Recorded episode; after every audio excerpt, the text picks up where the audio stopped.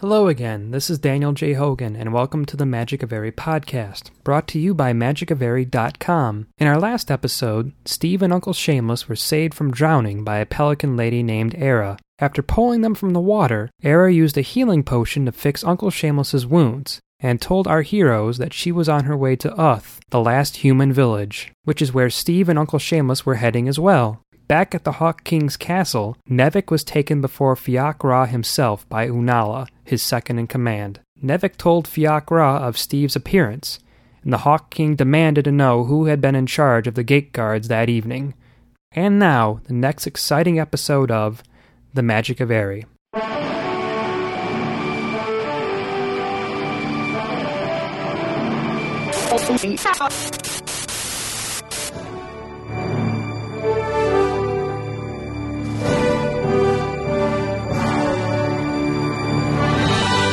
Magic of Eyri, the podcast. Written and produced by Daniel J. Hogan. Based on the novel The Magic of Eyri by Daniel J. Hogan. To learn more about the novel, please visit magicofeyri.com or danieljhogan.com.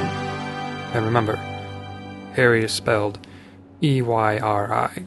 Episode number 11 The Trial. Remit and Kaz sat in the city square near the statue of Fiak Ra, enjoying some personal time until their next shift at the gate began. Kaz was sharpening his sword, while Remit worked tirelessly sewing sets of blindfolds. You're wasting your time. Kaz said to his Hawken companion. No one's gonna buy your silly blindfolds. That's what they said about the fella who invented the writing quill, and look what happened to him. Wasn't he branded as a heretic and forced into exile? Yes, but before that he had a nice house. And besides, it was eventually accepted. Of course, that was after the execution. Kaz shook his head and went back to sharpening his sword. Remit looked over at the Swanton. Given any thought to my offer? Kaz sighed. I don't know. Come on, you can invest that money you're just sitting on into my company. I'll even make you an even partner. Kaz shook his head. He was unsure of giving his hard earned money to the enterprising Hawken. He did not think there would be much of a market for sleep aids in Daraga, even with the noisy and bright wall of fire. Haven't you noticed that I've been even more alert and relaxed lately? No, but I have noticed you have been more annoying. Remit ignored the muscle headed Swanton. It's because I've been using my own blindfolds and earplugs. I've been getting a good night's sleep for the past couple nights. Kaz was about to say he would consider trying Remit's wares when suddenly. The two warriors stood at attention as four members of the Royal Guard and a Hawken officer landed in front of them. Kaz and Remit looked at each other nervously. Remit discreetly hid the blindfold he was sewing. The Hawken officer, clothed in a chainmail vest and a long black cape, unfurled a small scroll and began reading. Guardsman Remit and Kaz, you are hereby summoned to the court of the Hawk King on charges of. It wasn't my idea. Remit pleaded as he pointed to Kaz. He was the one that said we should sneak into the kitchen and steal that gruel. Kaz sneered and stuck his face next to Remit's. But you were the one who came up with the plan to do it. The Hawken officer gave the pair a confused look. This is not about stealing gruel, wingless brute, Remit shouted at Kaz. Mama's boy. Remit's eyes widened and his hands closed into fists. You leave my mother out of this. You know, I never thanked your mother for the meal she gave me last time I stopped by while you weren't home. Kaz fired back. Remit jumped at Kaz and tackled him. Implying a Hawken's mother fed you while they were not around was one of the greatest insults in Hawkins society. Yet no one really knew why. Historians had been unable to pinpoint the origin of this put down, because every time the question was raised, someone was promptly punched in the face. The pair began fighting on the ground, throwing punches in between insults. The Hawken officer crumpled up his scroll, tossed it to the ground, and sighed. Lexa put the last of his belongings into a large sack and tied it shut. He had been busy packing up all of his possessions and hoped that he would finally get transferred out of Daraga. Lexa had even announced that he wanted to sell his home in hopes of making a little extra traveling money. His house was nothing special. It was the basic adobe cube on a tall pole that all other officers of his rank were given. Still, he thought to himself, it was worth a shot. There was a loud knock at the door. Ah, a prospective buyer. Lexa opened the large circle shaped front door. Hello, Lexa said as a pair of royal guardsmen silently stared back at him. Lexa loathed the royal guard. Their silence always made him uneasy. Lexa stared at the guards for a moment. I'm guessing you two are not here about the house. Lexa looked over the pair of identically dressed elite soldiers, which is a shame, because the two of you make a cute couple. You are listening to the Magic of Eyri podcast, a free audiobook podcast by Daniel J. Hogan. Copies of the original novel can be purchased through magicofeyri.com and amazon.com. You can also download a PDF of the entire novel for only $3.75. Visit magicofeyri.com for more details. And remember, Eyri is spelled E Y R I.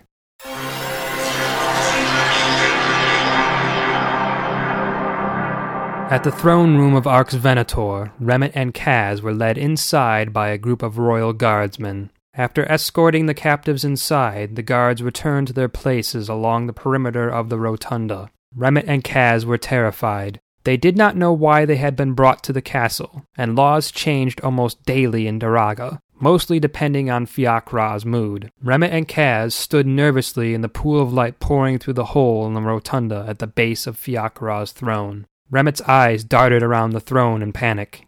He tried not to look at the Hawk King, but his gaze kept landing on the pair of burning eyes sitting in the shadows. Unala stood in front of the pair and began to speak. Gate gods Kramit and R- Remit, sir. Unala's eyes widened at the interruption. He stomped over and stuck his face near Remit's. How dare you imply that Unala is wrong? Unala is never wrong. Unala is infallible. Uh, you never fall down? Kaz asked, confused by the word. What? What? What? Unala replied as he moved over to Kaz. It does not mean Unala never falls down, but just for the record, Unala looked over at the court scribe, a determined raven with a writing quill sitting at a nearby writing desk. Unala never falls down. After Unala's exclamation stopped echoing around the rotunda, he continued, It means Unala is never wrong. Now, where were we? Unala walked back to his place near the throne, too busy looking over his parchment, and took a bad step on a loose stone on the floor, tripped, and fell over with a loud crash. Unala landed on his keys. I guess he is fallible. Kaz whispered to Remit. The awkward silence was broken by the court scribe ripping out the last few pages of the court record. Remit thought he heard a disappointed sigh from high atop Fiakra's throne as Unala stood up and brushed himself off. Unala continued as if nothing had happened. Gate guards Kramit. R- Remit. Unala stormed over to the court scribe and shoved the parchment into the raven's face. Is that a C or an R? he asked the court scribe, who was also in charge of writing the daily guard schedule. That is an R, wingmaster, the raven answered, as he quickly added their conversation to the court record. Unala examined the parchment again, carefully. You call that an R? Unala is not impressed with your so called quill skills, scribe. This is nothing but chicken scratch. It is not chicken scratch. Why not? Because I am a raven. The court had a 20 minute recess while members of the royal guard went to fetch a new scribe, as Fiakra chastised Unala for wasting a perfectly good one as well as the court drummer. Twenty minutes later, they tried again from the beginning. Unala stood in front of Remit and Kaz at the base of the stairs leading up to Fiakra's throne. Now, gate guards. He pointed to Remit. Remit. And. Unala pointed to Kaz. Kaz. Good. You are hereby charged with. Whatever we did, it was his idea. Remit pointed to Kaz. Whatever we did, It was his plan. Kaz pointed to Remit. Grounder. Mama's boy. The pair began fighting and continued insulting each other on the floor. Unala ripped up his parchment, crossed his arms, and sighed. Fiak Ra brought everything back to order by ferociously slamming the butt of his spear into the ground, causing the rotunda to shake. Unala, once again, fell down. After everything was brought back to order, Unala quickly questioned Remit and Kaz about letting Steve and Uncle Shameless into the city. Did you let two humans into the city? Remit and Kaz gave each other relieved looks. Oh, is that what this is about? Yes! Yes, we did. Kaz answered with a nod. Why? Do you not know of the prophecy? Sorta. Then why did you let them in? Unala demands to know. They said we had to. Unala's jaw dropped. You let a pair of humans into the city because they said you had to? Why? They couldn't tell us. That's right. They said it was classified. Over the next few moments, the new court scribe grew tired of writing curse deleted over and over into the court record as Unala expressed his great disappointment with the two guards. Unala then asked the pair to explain themselves before he had them thrown into the pit of big nasty things. Remit and Kaz took turns retelling their encounter with the charismatic Uncle Shameless and the quiet young Steve. And then he said, I've been thrown out of better places than this dump, and he demanded to see our supervisor. A dump? He dared to call Daraga, City of Flame, Jewel of Fiak Ra's Kingdom, a dump? Of all the nerve! If Unala ever finds this human, Unala will. Unala glanced over to the court scribe. What is a dump, anyway? he asked the scribe. The loon shrugged. Unala looked to Remit and Kaz to see if they knew. They also shrugged. Remit continued. So I went to fetch Lexa, our supervisor. He returned with me and made the choice to let the humans into the city. Kaz nodded again and added, Yes, and Lexa said he took full responsibility. In a blur of motion, the throne room doors were thrown open, Remit and Kaz were tossed into the hallway, Lexa was pulled into the throne room, and the huge doors slammed shut. well, we got out of that one, Remit said with a sigh of relief. No thanks to you. Kaz said, glaring at his partner.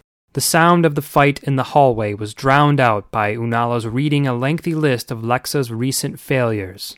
Lexa tried to hide his smile. Unala is not pleased with your recent habits, Wing Commander Lexa, Unala said after reading several minutes worth of screw ups, mistakes, and blunders. Lexa decided he better play up the part of a lazy commander in front of Unala and the Hawk King in order to guarantee his reassignment out of the city and away from the ever annoying Wall of Fire. Well, I just haven't been in the mood to be a good commander lately, said Lexa. Unala was dumbstruck. He had never witnessed such apathy in a Hawken officer. At least not since the last one he transferred to a zoo forsaken post in the southern sunny regions of Eyri two days ago. The recent trend of Hawken officers getting transferred out of Daraga to escape the sleep inhibiting wall of fire had not caught on with Unala. He chalked all of their blunders up to the current crop of young commanders being part of the same lazy, shiftless generation. Unala secretly loathed the younger generations of Hawken warriors, secretly in the sense that he only complained about them in a normal tone of voice, instead of his usual yelling. And he figured they were all lazy and took the kingdom for granted because none of them had actually fought for it over 300 years ago. It never occurred to him that all these officers and warriors were being incompetent on purpose, only to get away from the distracting wall of fire. So, you do not deny that it was you who let the humans into the city? Lexa nodded calmly. Yep, I did it. Even after one of the humans referred to our lovely city as a as a. Unala glanced over at the court scribe. Dump, answered the loon. Yes, a dump, Unala hollered as he turned to face Lexa. And you let them in, knowing of this the boy person mentioned in the prophecy? Lexa slowly nodded again as thunder cracked in the sky outside the castle. Yep, Lexa replied indifferently. Unala clicked his beak and flapped his single wing on his back repeatedly out of frustration.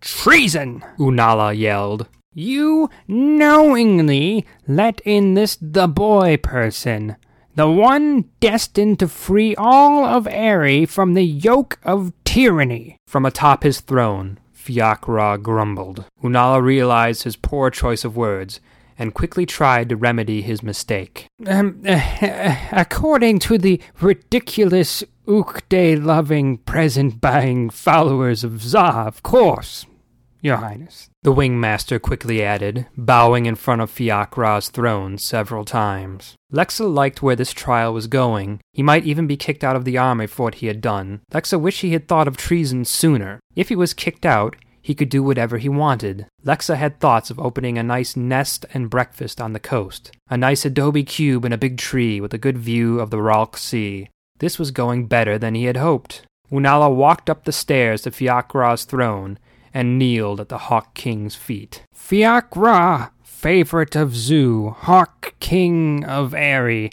Unala, Wing Master of your armies, charges Wing Commander Lexa with treason for allowing this the boy person into Daraga, City of Flame. Unala took a deep breath before continuing.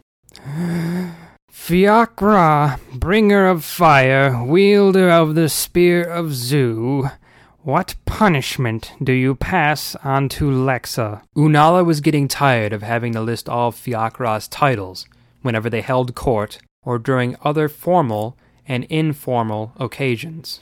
The Hawk King was fond of them, and Unala felt that every week he had to memorize another batch of extravagant titles. The worst of it came on the 22nd day of summer, when Unala had to read all of the Hawk King's titles at a lengthy, long winded tribute for Fiakra's Hatch Day. This always resulted in Unala losing his voice for days afterwards, much to the pleasure of his staff of underlings. Fiakra stood up and walked slowly down the stairs until he was halfway down. The large wings on his back cast an equally large shadow upon Lexa. Each of the Hawk King's heavy steps echoed throughout the rotunda. Fiakra pointed the spear of Zu at Lexa. Kneel, he commanded. Lexa obeyed, figuring it would be the last command he was ever given. Lexa looked up at Fiakra's cruel face. The Hawk King's blank, fire filled eyes glared back at him. The Hawk King's hefty, muscular body was outsized only by his large wings. Unlike other Hawken, Fiakra wore no armor and was bare chested, garbed only in an elaborate loincloth that reached to his knees. Then there was the scar, the terrible scar that ran through the Hawk King's left eye. Wing Commander Lexa, because of your repeated incompetence, Fiakra said, his deep voice reverberating around the rotunda. You are stripped of your rank. You are no longer part of my glorious army. Lexa looked up, doing his best to hide a smile while he thought of night after night of uninterrupted sleep far away from the wall of fire. I accept this punishment, favorite of Zu. I shall leave Daraga at once. Lexa stood up, wondering if he had time to sell his house before leaving. Fiakra snapped his clawed fingers. Several royal guards moved to block the exit. Two more came over and grabbed Lexa by the arms. I was not finished. Fiakra spoke softly, yet with a sinister tone. Lexa started to panic, wondering what else the Hawk King had in store for him. The disgraced wing commander tried to move, but the royal guards tightened their grip. Fiakra raised the spear of Zu and gripped it with both hands. The obelisk shaped stone head of the spear began to slowly glow, its color quickly changing from its normal stone gray to a glowing red orange. A hissing sound filled the rotunda.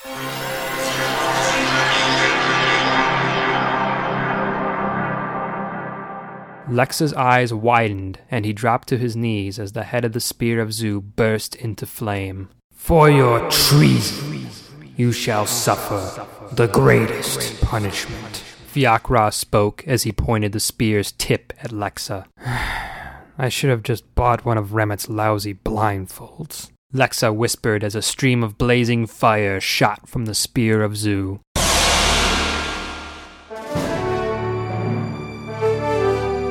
This concludes today's episode of The Magic of Eyri.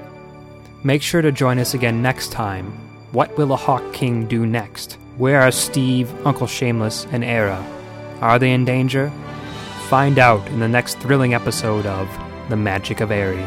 The Magic of Eyri, the podcast, written and produced by Daniel J. Hogan. This podcast was produced in GarageBand and Audacity on a Mac. Some sound effects and music are provided by freesound.org. Other sound effects and music provided by GarageBand.